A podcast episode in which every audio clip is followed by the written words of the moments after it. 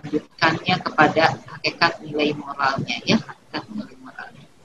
Jadi dalam kompetensi era, era milenial menuntut kualitas sumber daya manusia saat ini jadi pada masa uh, mendatang mungkin untuk memiliki kompetensi yang baik salah satunya adalah kekuatan nilai moral ini. Kalau yang sekarang sedang dicanangkan itu kekuatan karakter ya. Kekuatan karakter ini merupakan suatu uh, posisi yang esensial di dalam membina warga negara di era milenial ini. Ya.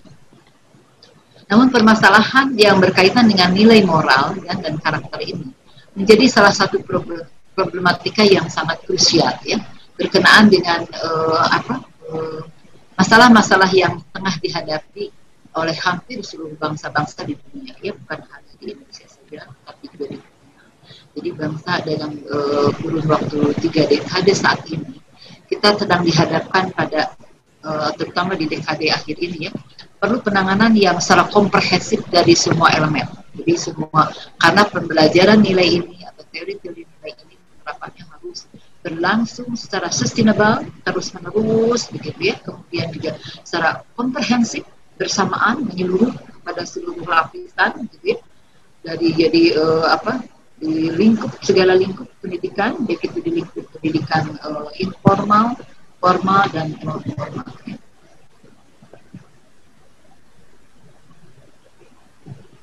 Nah, oleh karena itu uh, tepat sekali jika kita saat ini adalah mengusung pendidikan nilai moral atau karakter ini adalah sebagai bagian daripada yang program yang esensial ya untuk membentuk warga negara yang seperti apa yang kita inginkan di di mana apa era digitalisasi ini sangat marak atau sangat apa sangat merasuk dalam kehidupan tatanan kehidupan manusia ya. Sehingga tentu di sini adalah kekuatan uh, apa uh, kekuatan yang menjadi performan diri manusia itu sebagai figur baik individual secara individual maupun individu itu sebagai bagian dari anggota masyarakat harus memiliki kekuatan moral yang matang ya kematangan moral yang yang apa optimal itu di dalam membentuk uh, manusia-manusia Indonesia sebagai warga negara baiklah Mas Adi silahkan ditayangkan saja uh, PPT-nya ya PPT pertama yaitu pada hakikatnya mempelajari belajarkan nilai adalah membelajarkan tentang nilai kehidupan masyarakat di dalam kehidupan berbangsa next. Ya ini bagiannya ya. Jadi kalau kita berbicara tentang teori pendidikan nilai tadi tidak lepas dari membicarakan masalah totalitas potensi diri manusia secara simultan terpadu gitu ya jadi uh, utuh, tidak bisa terlepas-lepas walaupun secara teori kita ini uh, dibagi gitu ya per, uh, performa manusia kalau kalau orang psikologi mengatakan kita personality ya, personality gitu, kejiwa, uh, secara kejiwaannya, tapi kalau kita tidak seutuhnya gitu ya. Dalam arti physically juga gitu ya. Jadi bahwa manusia itu performanya walaupun dibagi menjadi ada bagian kognitif gitu ya kalau diklasifikasikan oleh taksonomi Bloom itu ada bagian kognitif.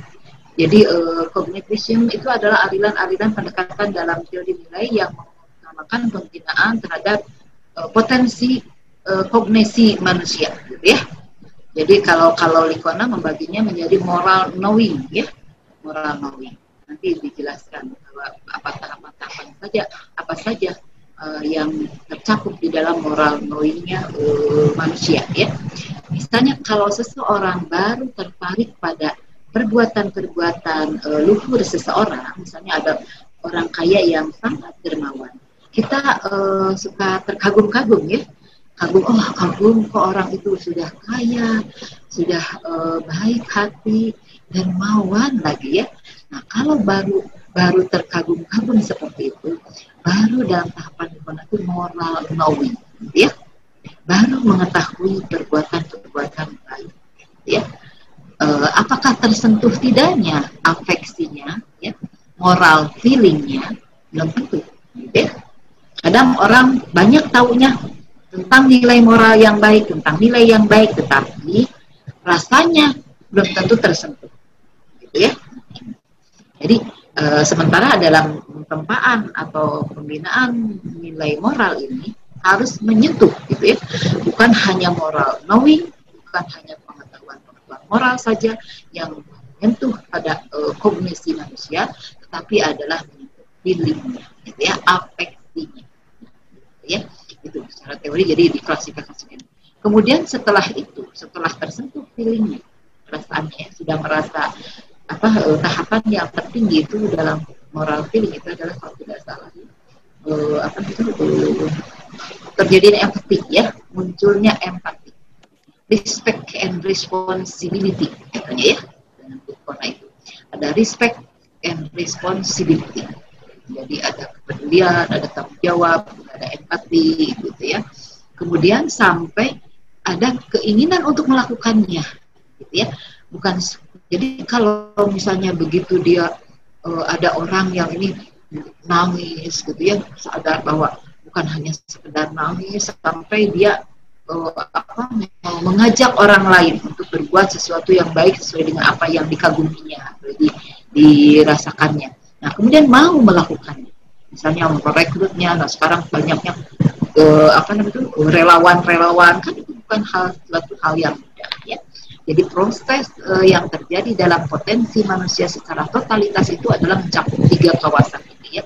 Moral knowing, moral feeling, dan moral acting mau melakukannya. Sampai kalau ketika nilai itu sudah melekat ya, uh, kawasan yang tertinggi itu adalah dalam diri seseorang itu satu kualitas potensinya rendah hati menurut Tikona ya, menurut Tikona rendah hati. Jadi kalau menurut ajaran Islam itu akhlakul karimah gitu ya. Akhlakul karimah jadi kalau misalnya, nah itulah ya, jadi teorinya. Teori dalam pendidikan nilai mengklasifikasikan bahwa manusia itu terdiri dari tiga kawasan. Ya, ada moral knowing, moral feeling, moral acting. Ada bagian-bagian yang harus dikembangkan yaitu adalah kognisinya, yang bisa menyentuh faktor afeksinya, bahkan mau melakukannya. Yaitu eh, apa namanya? Actionnya ya, psikomotornya. Jadi kalau psikomotornya dalam kajian PKN ya tindakan-tindakan moralnya gitu ya. Karena uh, uh, praktek nyatanya biasanya dalam praktek nyatanya uh, belum tentu semuanya bisa dipraktikkan langsung ya. Kalau seseorang mengagumi seorang DPR yang bijak gitu ya belum tentu si siswa itu sudah jadi DPR kan gitu ya.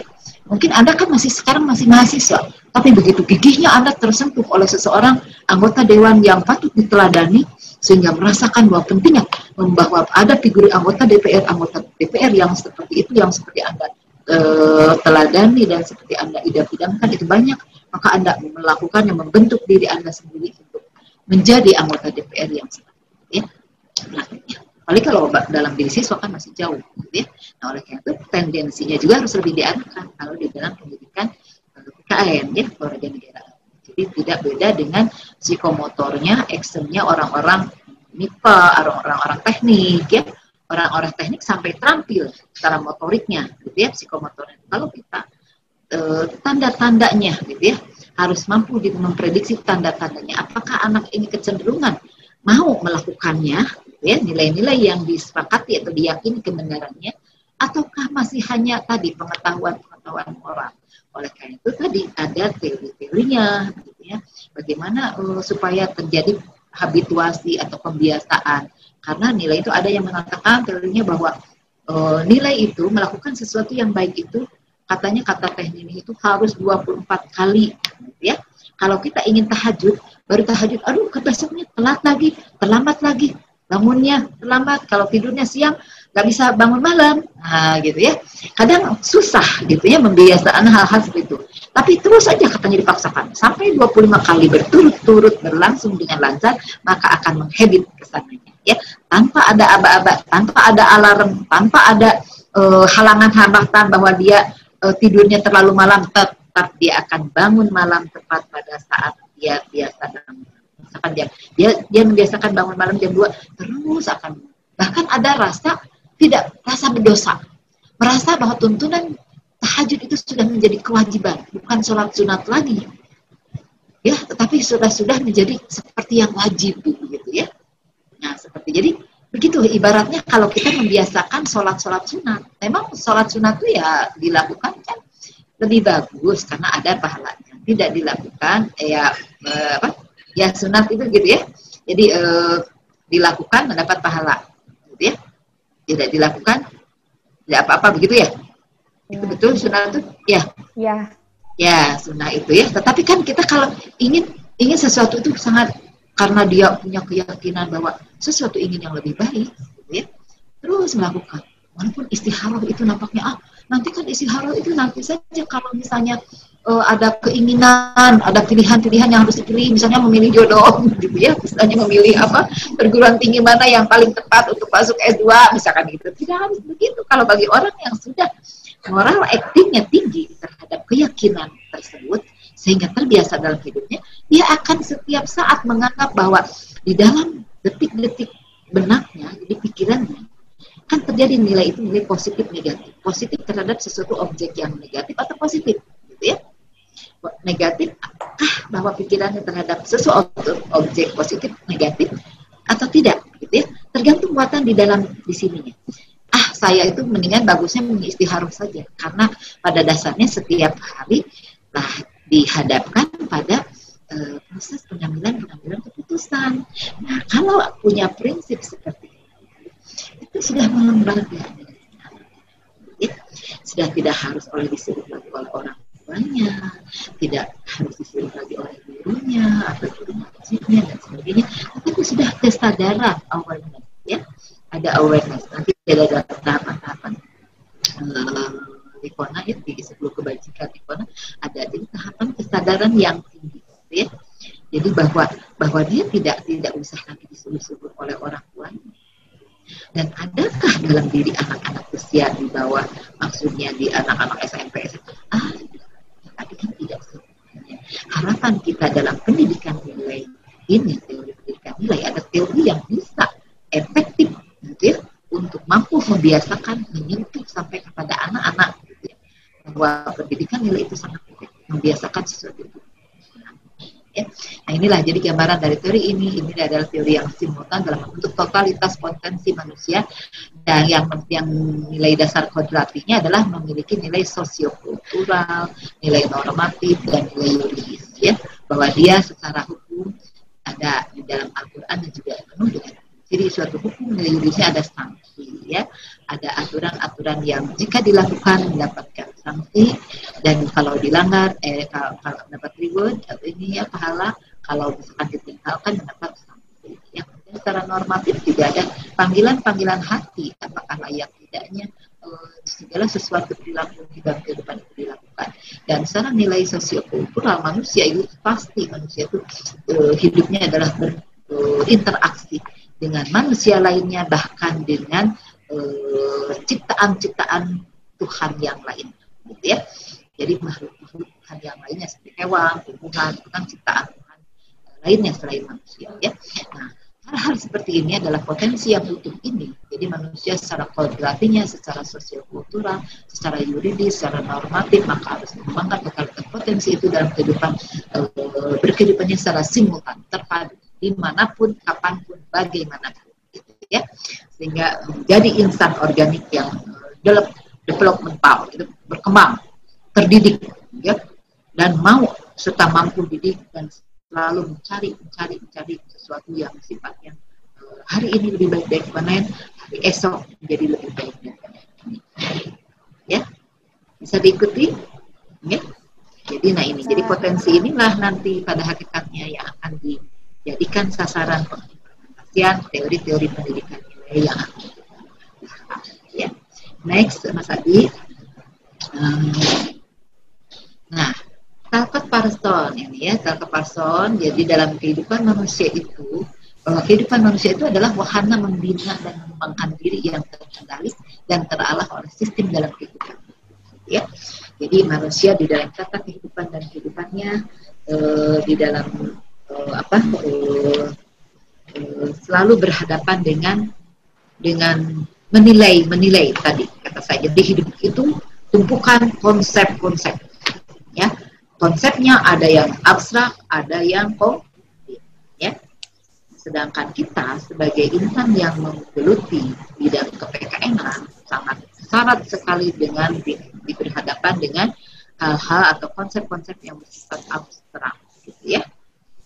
Kalau kalau orang MIPA berhadapan dengan zat-zat kimia yang lebih banyak ya uh, konsep uh, konkretnya ya karena di situ ada zat-zat kimia yang dibentuk yang akan di apa di dijadikan suatu campuran dan sebagainya. Kemudian orang teknik juga demikian. Tapi kalau kita PKN berhadapan dengan konsep-konsep yang nasionalis, yang patriotis, ya, yang misalkan beriman, bertakwa kepada Tuhan yang Maha Esa itu sangat abstrak. Gitu ya. Kemudian dalam tata kehidupannya juga eh, manusia itu jadi dalam konsep itu kita akan nilai gitu ya oleh tadi manusia yang utuh itu akan menilai konsep-konsep ya. Akan menilai konsep-konsep itu sehingga melahirkan apakah dia positif terhadap konsep-konsep yang ada. Ya sekarang misalkan pada covid ya. Bagaimana dia menghadapi kasus covid? Secara konseptual apa itu covid gitu ya? Covid singkatan dari apa gitu kan ya? Kemudian apa yang dimaksud dengan covid? Kapan ada lahirnya covid kemudian dari mana asalnya konsep itu muncul, bagaimana sekarang perkembangannya uh, COVID ini di dunia ataupun sekarang dalam kehidupan masyarakat? Itu masih konsep ya. Dan konsep itu disampaikan kepada siapa pun kepada orang-orang atau kalau kita kepada siswa atau peserta didik maka akan akan lebih dimaknai oleh siswa itu apabila dipunjang oleh adanya fakta ya faktanya. Makanya faktanya digambarkan dalam bentuk foto-fotonya. Oh corona itu seperti ini. Covid juga ada yang menggambarkannya dalam poster. Ada yang menggambarkannya dengan wah segala macam ya. Foto-fotonya dan sebagainya gitu ya. E, data-datanya gitu ya. Kenapa? Apa yang dimaksud dengan corona itu gitu ya. Corona itu bagaimana? Oh tentang perkembangannya sebagai salah satu virus yang sedang ada saat ini ini gitu ya baik secara apa namanya baik secara uh, keilmuan maupun secara keagamaan maupun secara uh, apa uh, negaraan ya. Kalau dipolitisasi seperti apa kalau misalnya dalam kapasitasnya sebagai diartikan sebagai uh, bahasan orang medis bagaimana gitu ya. kemudian orang pendidikan begitu ya. Kemudian moralnya eh apa eh peristiwanya peristiwanya. Ya ada yang meninggal karena corona gitu ya. Ada yang justru menjadi uh, tenaga-tenaga sukarelawan pada saat corona. Wah banyak yang sebagainya sebagainya. Itu peristiwa-peristiwa ya. Jadi akan semakin jelas pemahaman terhadap corona.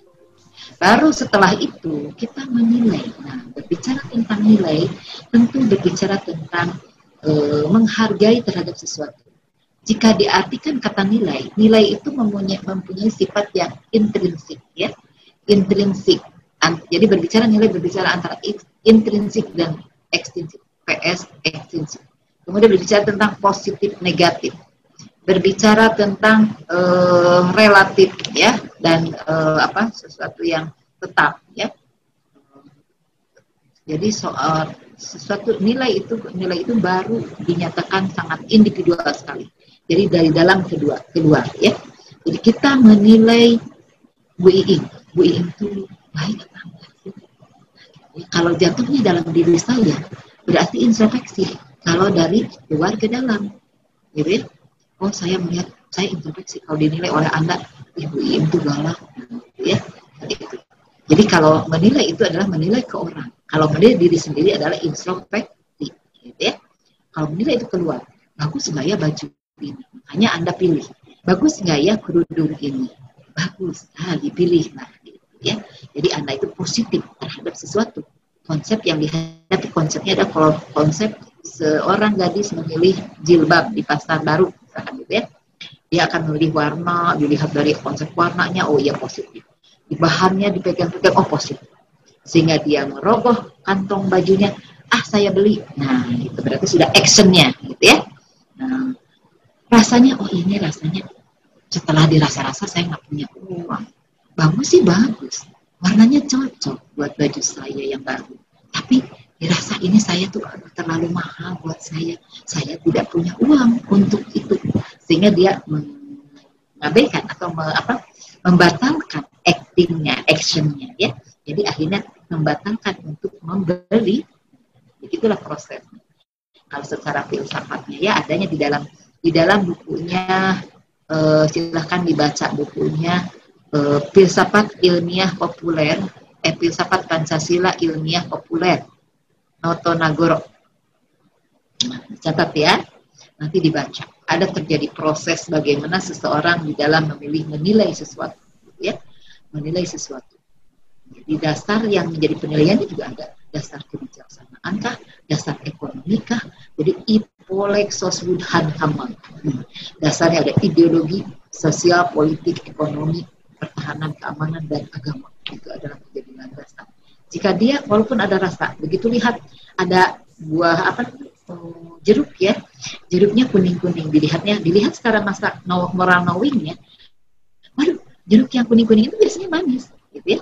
Kemudian ciri-cirinya katanya orang yang jeruknya yang kalau yang manis itu yang enak e, buahnya agak seger ya kulitnya gitu ya.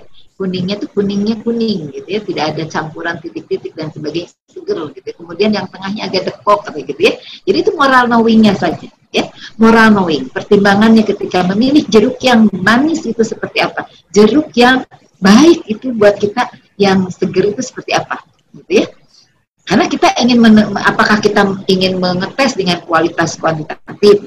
Kan nggak bisa pak coba ya saya mau coba dulu coba makan buang ini asam coba buang wah ini banyak yang asam nggak jadi ah oh dimarahi kalau begitu ya kalau menilai seperti itu akan pasti akan ya akan marah.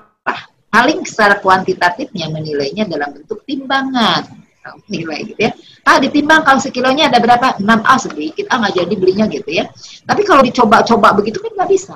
Nah jadi tanda-tandanya saja tadi. Dari kualitas, secara kualitatif gitu ya. Oh positif, ah beli, tapi beli dalam hati dirasa-rasa gini ya.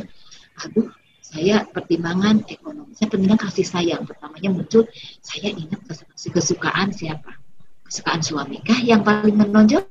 Kesukaan anak-anak kah? Kalau saya sebagai seorang istri, kesukaan ibu saya kah? Jadi tergantung pada objek yang ditampilkan kepada kita begitu muncul jeruk aduh ini kesukaan bapak saya, gitu ya. Jeruk yang kuning-kuning. Baru dia memilih. Pertimbangan di sini, moral knowingnya, ya. Baru dirasakan aduh saya nggak akan terkalahkan. Pokoknya saya berapapun akan saya beli gitu ya. Nah itu dirasa kepentingannya. Nah itu berbicara nilai. Kalau sudah merasakan dirasa kepentingannya jadi berbicara nilai juga adalah berbicara tentang penting tidaknya sesuatu ya. Berguna tidak bergunanya sesuatu.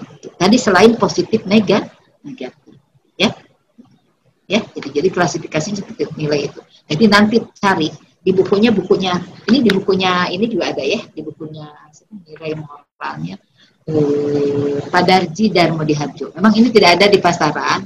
Nanti bolehlah ya nanti ke Mas Adi nanti kalau ini Mas Adi ya ini di diinfokan saja ini buku ini ya.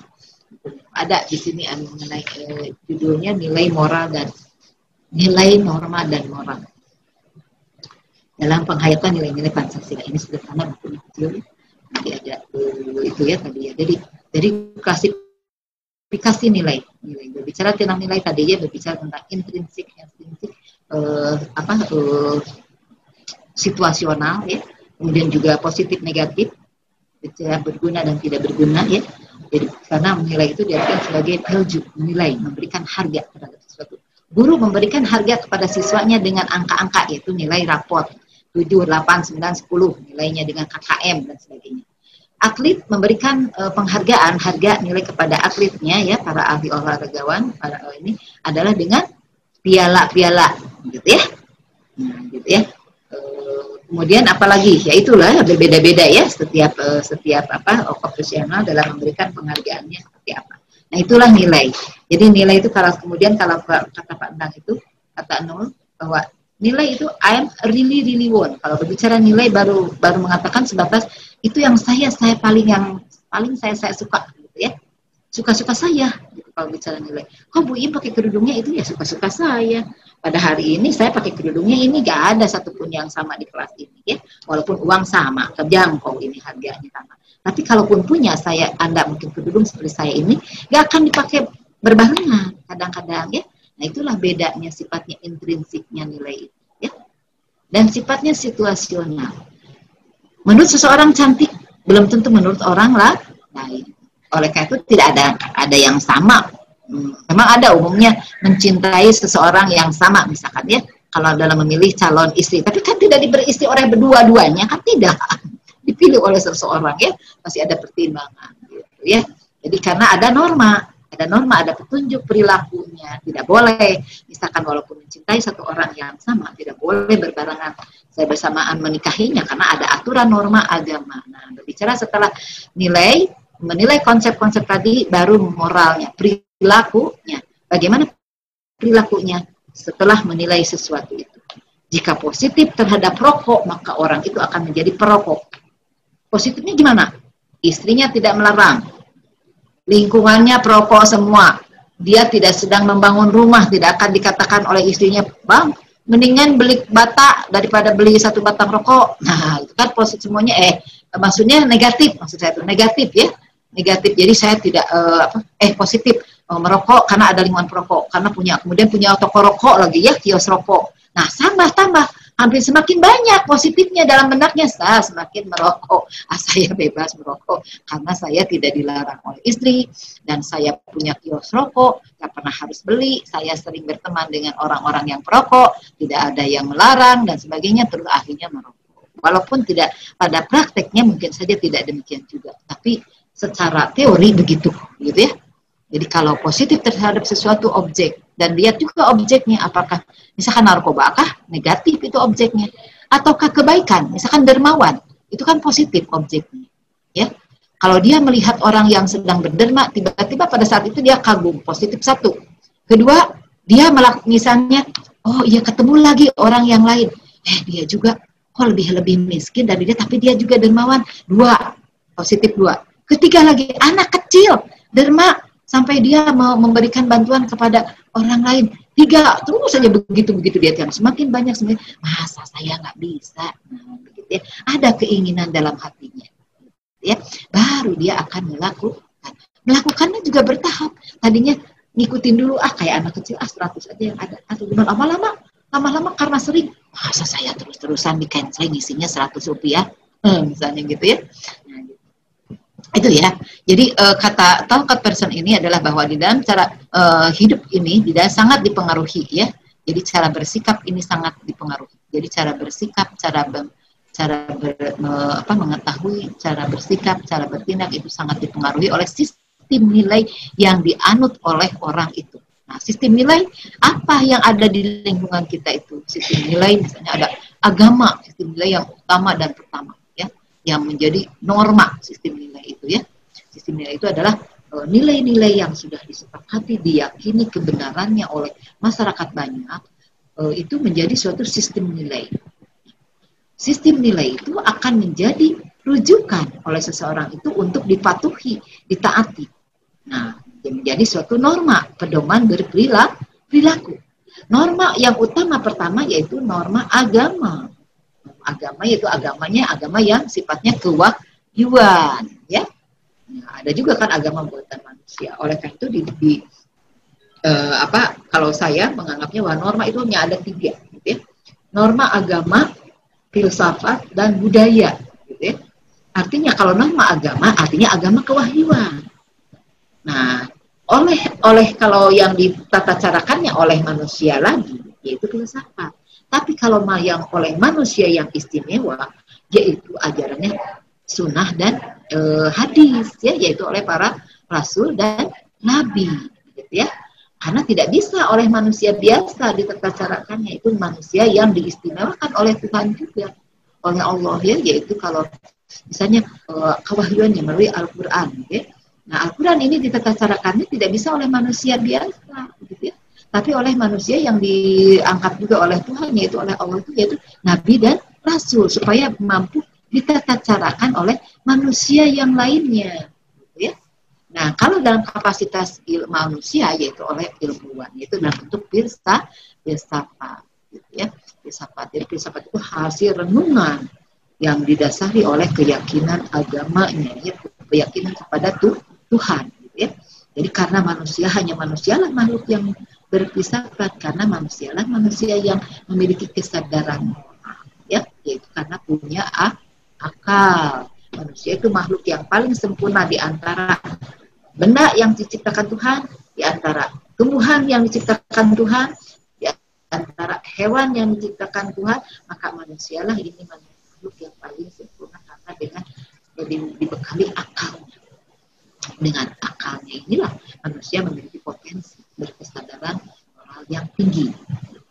Ya sehingga dapat mengeksistensikan atau dapat berpinsapat untuk melanjutkan keberadaannya di alam semesta ini. Ya jadi karena manusia itu kenapa manusia berfilsafat? Karena manusia ingin mengeksistensikan dirinya sepanjang hidup ini gitu ya oleh karena itu ini salah satunya di dalam Thompson itu begitu ya. Jadi uh, sangat dipengaruhi. Jadi cara mereka berpengetahuan cara mereka bersikap cara mereka bertindak itu sangat dipengaruhi oleh sistem nilai yang di yang dianutnya yaitu yang padat nilai moral dan norma ya. Nah sehingga uh, mereka akan mengenal dirinya itu siapa dirinya dalam kehidupan itu jadi uh, kalau saya di S1 menjelaskannya tentang hakikat kehidupan manusia gitu ya hakikat kehidupan manusia rasanya minggu yang lalu ya sudah ya saya ulas kembali ya atau ada yang ingat ya minggu lalu saya jelaskan tentang hakikat hidup manusia bahwa hakikat Tuhan menciptakan alam semesta ini dengan segala bentuknya, yang kebendaan, yang tumbuhan, hewan, dan uh, manusia. Manusia itu memiliki akal. Akalnya itu untuk apa? Untuk kenal pada penciptanya, untuk akal pada diri, kenal pada dirinya, untuk kenal pada hak-haknya, yaitu hak hidup, hak milik, dan hak bebas, dan kenal pada kewajibannya. Kewajiban terhadap siapa? Terhadap Tuhannya, terhadap dirinya, terhadap uh, Eh, sesamanya atau manusia lainnya dan terhadap alam semesta yang geraknya semuanya harus dinamis tidak bisa pasrah saja pada takdir Tuhan yang ah saya mau pasrah saja tidak bisa tapi harus dinamis tidak boleh capek lagi. Ah hidup ini capek. Cari uang. Yang malam uangnya dihabiskan. Besok lagi cari uang habis lagi terus lagi. Nanti intinya capek rasanya? Oh, tidak bisa capek seperti itu. Karena manusia itu akan terus dinamis. Sepanjang hidupnya harus dinamis, tidak boleh merasa lelah. Kalau merasa lelah ya bumi langit ini lelah. Oleh Tuhan tuh diputarkan pada subuhnya, rotasinya, gitu ya. Kalau capek sedikit aja goyang dikit aja dia hancur, kita kiamat ya. Nah, jadi kita juga manusia begitu. Dengan akalnya manusia itu harus kenal, harus diperkenalkan pada pertama dan pada Tuhan. Makanya diajarkan ketauhidan melalui pelajaran agama. Kenal, harus kenal pada dirinya itu dirinya oleh karena itu ada pelajaran salah satunya adalah PKM supaya dikenal pada dirinya siapa dirinya sebetulnya yang diciptakan Tuhan apa dia diciptakan? Sebagai holik eh sebagai hulukun ya kemudian kenal siapa lagi? Kenal pada hak-haknya. Bahwa Tuhan menciptakannya itu dengan diberikan haknya itu hak hidup. Dia bersyukur dijadikan hidup dan jadi manusia lagi. Indah jadi manusia itu kan? Punya matanya dua hidungnya satu, bolongnya cuma dua. Kalau mau tiga mau nggak? Nggak mau. ya, walaupun diseragamkan oleh Tuhan, mau seragam karena biar lebih biar lebih sekarang coronanya apa aman satu aja bolongnya biar gampang nutupnya kan nggak mau ya. ya jadi sama ada yang diseragamkan oleh Tuhan juga ada yang memang berbeda setiap orang tuh berbeda walaupun hidung teh lubangnya dua matanya dua ada yang belok, ada yang sipit, hidungnya ada yang mancung, ada yang pesek, ada yang ah macam-macam. Jadi ada seorang punya kembar identik sekalipun ada berarti perbedaannya. Ya. Nah, ya. Jadi Tuhan eh, kenal, jadi kenal pada dirinya bahwa hak hidupnya. Oleh karena itu tidak boleh seorang pun dari eh, hak hidupnya dirampas oleh siapa pun, kapan pun, di mana pun, dengan cara apa pun kecuali Tuhan yang merampas, dia mengambil kembali. Ya hak hidup ya. Oleh itu harus betul-betul dijaga hak hidup kita nah itu makanya berfilsafat manusia itu untuk mempertahankan hidup eksistensi hidupnya ya melahirkan teori-teori dan sebagainya ya. Kemudian eh, kenal kenal ah, apa hak miliknya ya. Hak miliknya apa saja sih? Badan sekujur saja sejak lahir juga manusia tuh. Gitu ya tidak tidak tidak apa namanya tidak kurang tidak lebih dia punya sekujur ini. Bahkan kalau kurang justru tidak mau. Begitu bayi lahir wah wah wah tepuk-tepuk oleh dokternya ya. E, suruh nangis ya. Terus kata ibunya dok bagaimana? Lengkap nggak putra saya lengkap apanya organ tubuhnya? Oh alhamdulillah bu. Tidak ada kakinya dua nggak usah beliin celana. Mah mau nggak? Kan nggak mau pasti ya. Tidak ingin kesempurnaan. Ya biarin ah suruh beli celana yang banyak juga. Nanti saya belikan aja maupun berlosin-losin gitu ya untuk anak saya. Saya ingin utuh seutuhnya. Makanya tidak boleh dirampas hak milik seseorang itu oleh siapa pun, kapan pun, di mana pun, dengan cara apa pun. Misalnya oleh dirimu, dirinya sendiri. Tiba-tiba nggak ada uang kuliah, ah organnya ada ginjalnya jual aja satu, misalkannya untuk bayar uang kuliah nggak boleh gitu ya. Tidak boleh, meskipun oleh Tuhan untuk hak Anda itu, ya. hak kita itu, organ-organ tubuh itu. Bahkan sekarang itu semakin kaya kita. Ya. Saya ini uh, kerudung saya udah hampir mau berapa selemari penuh gitu ya. Baju saya juga demikian. Padahal tubuh saya cuma segini-gininya begitu ya. Tapi saya satu kali pergi saja bisa satu bisa 5 juta, bisa 10 juta juga bisa. Kalau harga tas saya 5 juta, apa bisa 10 juta saya pergi ke kuliah, ngasih kuliah kepada Anda dengan tampilan yang wah gitu ya dengan bajunya yang berapa dan sebagainya pergi ke pasar beda lagi berapa sejuta mungkin kalau ke pasar mah ya karena misalkan pakai celana ini celana blue jeans saja pakai kaos oblong gitu ya uh, pakai jilbab yang biasa, mungkinnya pergi ke pasar ah, paling sejuta gitu ya. Kemudian tidur aja pasti punya ada harganya kan, bernilai juga. Wah, apalagi kalau baju tidurnya harganya satu juta, eh bu ini baju tidur gini ya satu juta, ah, tetap aja untuk tidur mah baju tidur gitu ya. Kalau harganya sejuta kan begitu. Jadi kita juga harus menerapkan secara proporsional dalam menilai sesuatu harus logik gitu ya. Ini belaan-belaan gimana? Beli baju tidur satu juta dibeli juga atau dua juta. Apalagi kalau ada baju tidur ratusan juta masa iya ya? Nah di luar nalar gitu ya. Nah, gitu. Jadi kenal akan hak milik. Jadi kita tuh menjadi kaya. Nikmat yang mana lagi yang akan kita ingkar? Ya. Jadi kalau begitu banyaknya begitu kaya kita sudah kaya gitu ya. nah itu hak milik. Kemudian hak bebas kita bebas, bebas dalam berbicara, bebas melihat. Sekarang juga tidak lantas. Saya tidak boleh dilarang melihat saya. Sekarang tidak. Yang melihat, suka-suka saya mata-mata saya gimana tapi kan tetap kita terbatas oleh Tuhan diberikan keterbatasan bebas walaupun bebas oleh Tuhan silahkan kamu lihat-lihat apa yang ini tapi terbatas kamu tidak boleh melihat hal yang tidak benar kemudian kalaupun kamu diberikan penglihatan yang tidak normal misalkan yang berapa ribu mikron bisa melihat hal-hal yang kecil. Ini bakteri-bakteri di buku ini pasti Anda tidak akan mampu melihatnya atau tidak akan mampu duduk di kursi. Karena apa? E, bakteri-bakteri akan terlihat nampak itu nggak mau juga. Atau mungkin melihat yang gaib-gaib. Ya, ih, siapa yang duduk di belakang saya misalkan begitu ya. Pasti kan menakutkan kalau Anda tidak diberikan keterbatasan oleh Tuhan. Jadi bebas berucap, berbicara, melihat, menggunakan organ tubuh ini bebas. Tapi sebebasnya adalah bebas terbatas. Seperti halnya pertumbuhan kita, tumbuh, tinggi, berkembang, seperti tumbuhan ya, seperti ciri-ciri tumbuhan, tumbuh berkembang. Tapi kan tumbuhnya saya, saya udah mentok ke 160 itu tingginya. Mungkin Anda ada yang 170, tapi ada nggak yang 30 meter atau menjulang ke langit? Kan tidak. Ya, belum ditemukan sampai saat ini ya. Jadi belum. Jadi apa e, tidak akan pasti ada batas. Itulah. Kemudian kenal lagi kan tadi kabar kewajiban, kewajiban pada Tuhannya, kewajiban pada Tuhannya harus bagaimana? Ajaran-ajaran, ya, teori dan ajarannya mengajarkan Kemudian e, kewajiban kepada apa? Kepada dirinya sendiri harus menjaga dirinya, harus mempertahankan dirinya, mengurus dirinya, merawat. Sekarang pun mentang-mentang ada uh, apa misalkan COVID ini harus tanggung jawab masing-masing individual. Tidak jangan ketergantungan kepada pemerintah. Gitu ya, kalau pemerintah kita akan kecewa, gitu ya. Jadi buruk sangka pada diri sendiri bahwa itu sebagai sesuatu hakikat yang dimunculkan Tuhan untuk supaya mendidik kita, mengajarkan kita hidup bersih.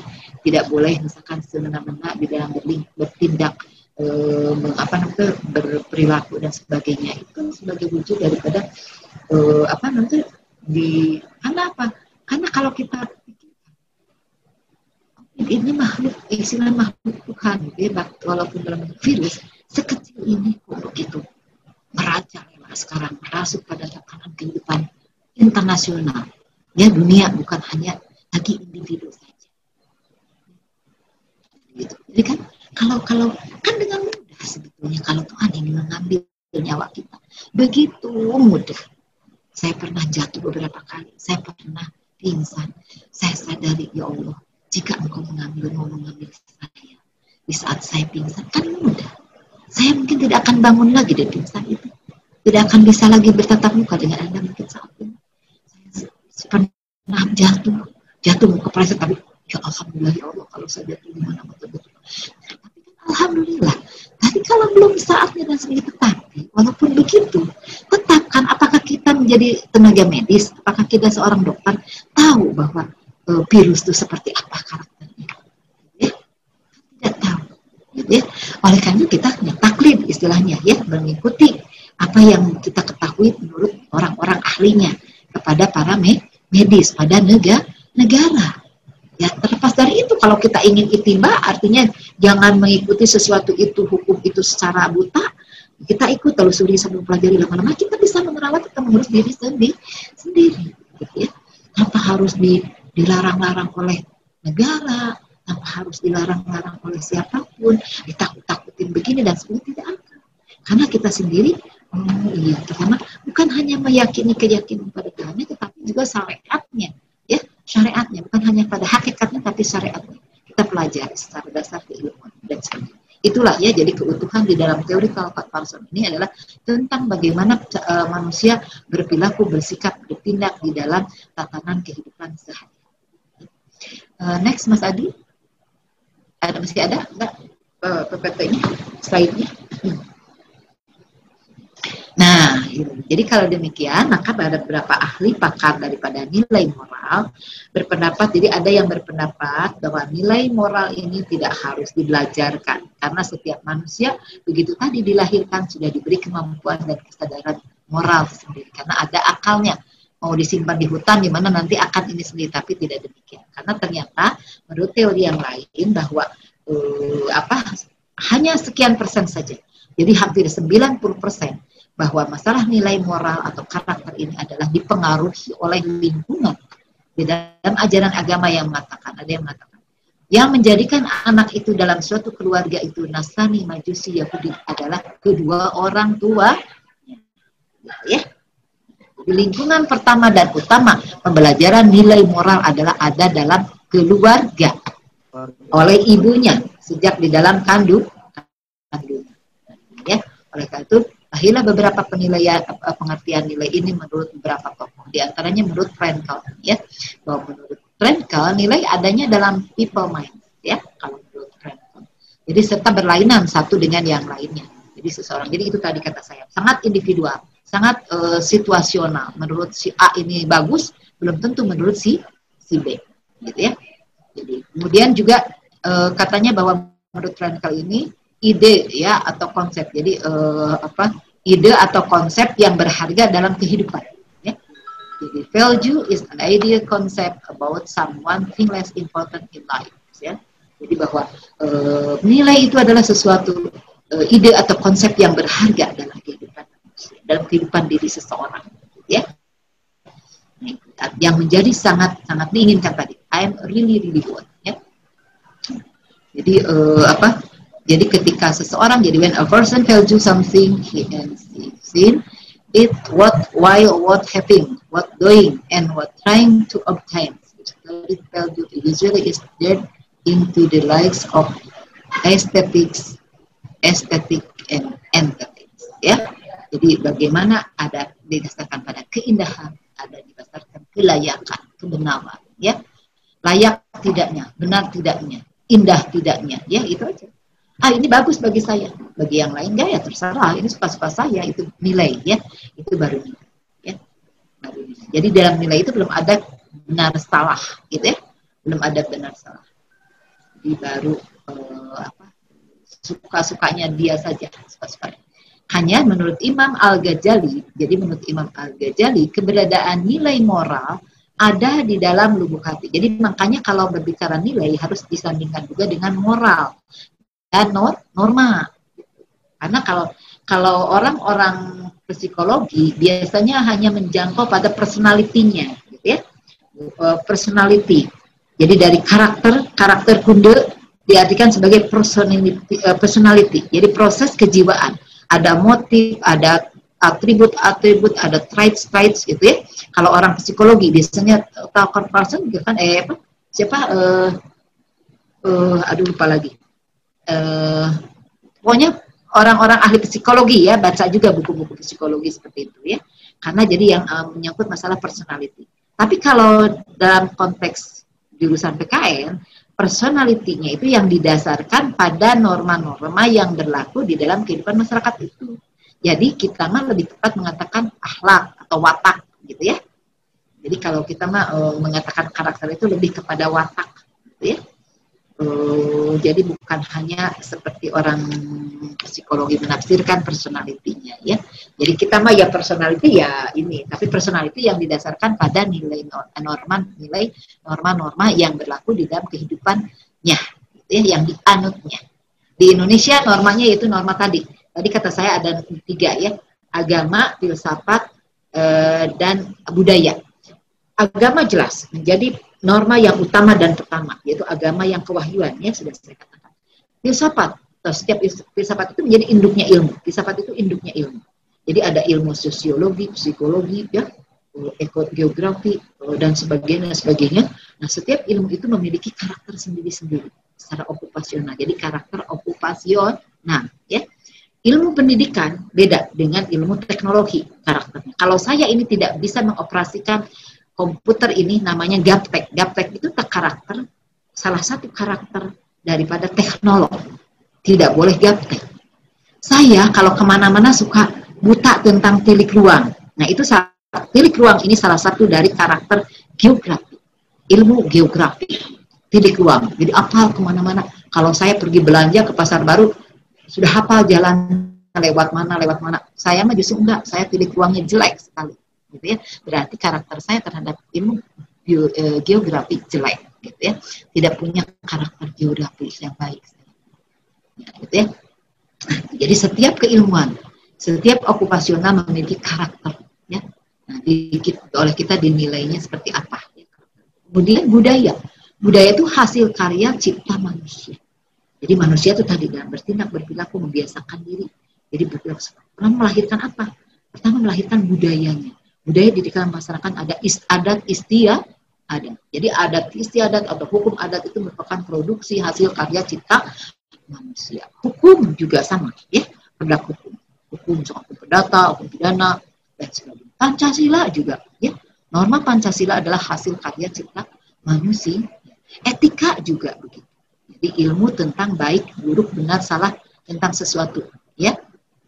Jadi itu etika, ya atau filsafat moral.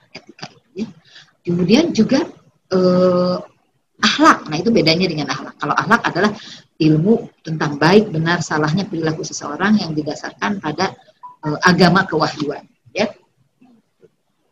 Kalau tadi menurut pandangan beberapa ahli kalau etika ya, Kemudian eh, ke, ke apa kesopanan juga hasil karya cipta manusia kesusilaan nah itu norma-norma jadi macam-macam norma itu adalah hasil karya budaya manusia selain agama itu bisa diikuti sampai di sini ada pertanyaan dulu atau selesaikan dulu sampai di bagian ini ya nah, jadi menurut Imam Ghazali Al Ghazali bahwa keberadaan nilai moral itu adanya di dalam lubuk hati al qalbun ya jadi al qalbun jadi uh, uh, jantung hati gitu ya.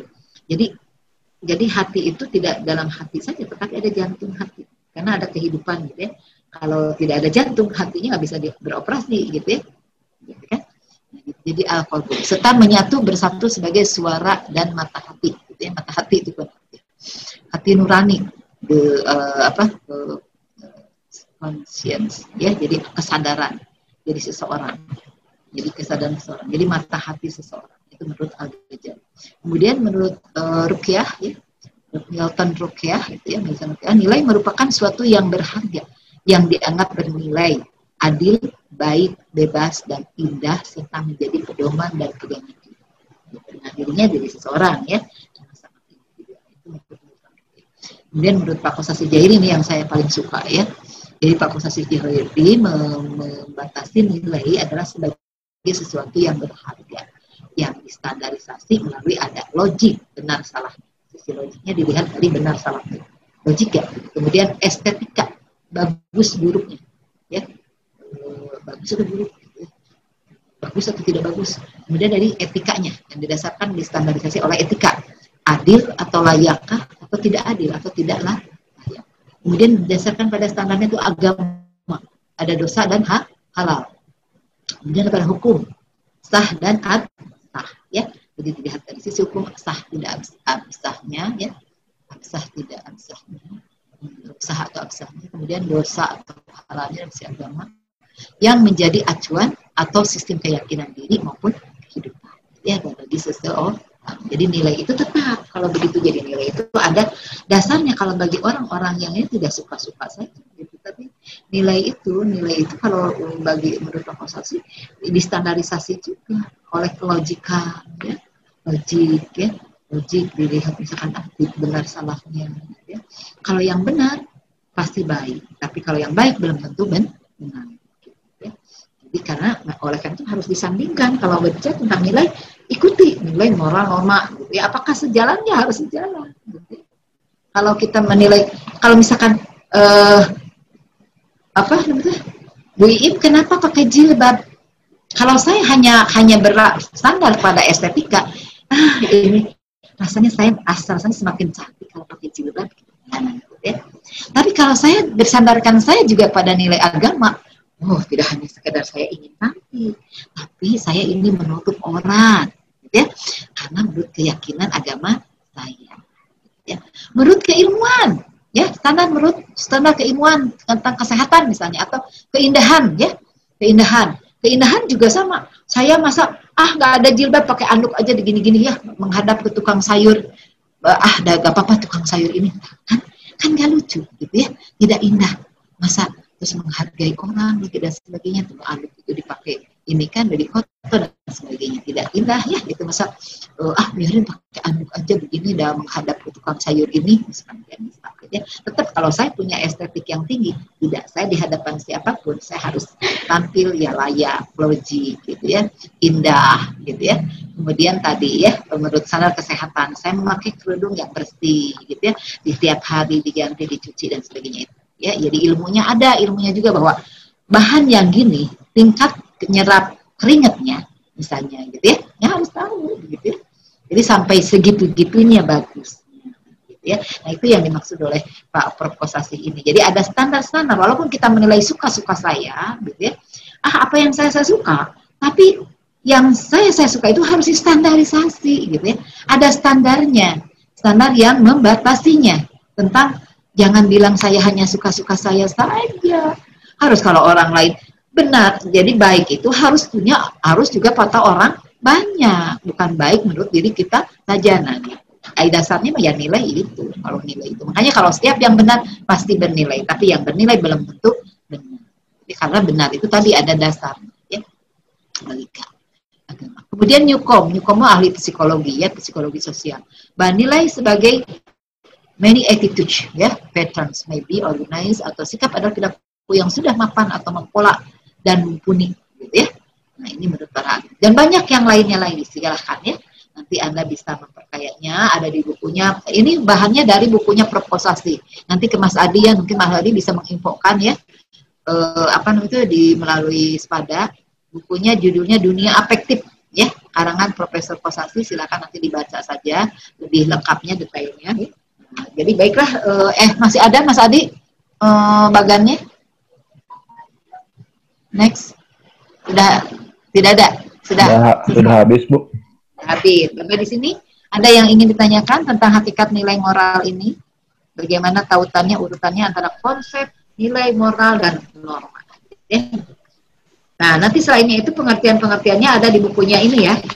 Jadi buku literatur untuk hari ini pertama adalah bukunya Proposasi Dunia Afektif ya Mas Adi tolong nanti diinfokan ini. Kemudian yang kedua ini bukunya Pak Darji Darmudi Harjo.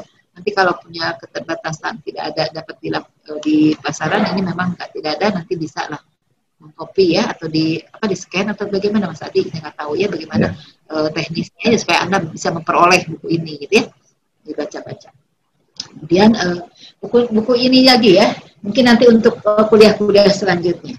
Bukunya Filsafat Moral. Ini sebetulnya bahan di S1 juga sudah di sudah di, dijadikan literatur yang ini ya. Tetapi di S2 lebih diperdalam lagi karena di sini uh, di barangkali Anda nanti ingin mendalaminya di S2-nya ya. Tesisnya misalnya ke lapangan hukum ya. Di sini ada. Jadi filsafat moral itu dipakai oleh para juris juga ya. Bagus oleh tenaga uh, penegak hukum lah ya oleh polisi juga harus oleh para sarjana hukum dan sebagainya ini bagus sekali ya karena di sini ada beberapa eh, faktor-faktor uh, penentu perbuatan uh, seseorang gitu ya.